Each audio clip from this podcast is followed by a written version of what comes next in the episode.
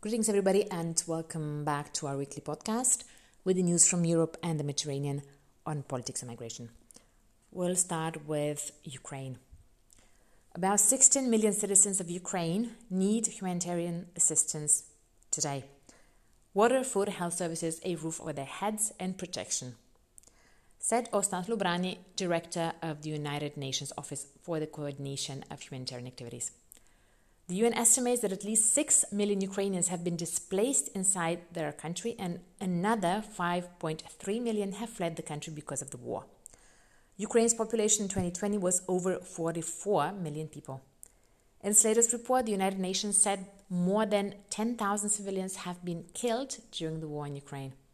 However, he estimates that the real balance is considerably higher. Last week, the UN warned that humanity was at risk of an unprecedented food crisis, now exacerbated by the war in Ukraine.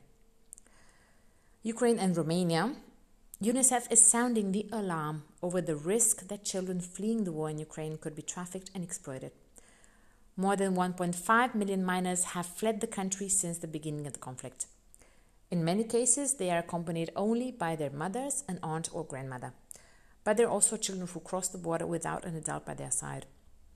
At the beginning of the war, between February the 24th and March the 17th, UNICEF had identified more than 500 unaccompanied children traveling from Ukraine to Romania. The number of children separated from family members who have fled Ukraine towards neighboring countries is probably much higher. Morocco. Moroccan authorities have been accused of trying to cover up Melilla deaths. There is concern at a apparent plan to bury victims without investigating the cause of uh, death or trying to identify them. There are growing calls for an investigation into the deaths of up to 37 people who died trying to scale a fence to enter Melilla, Spain's enclave in North Africa. About 2,000 people stormed the heavily fortified border between the Moroccan region of Nador and the Spanish enclave on the 24th of June.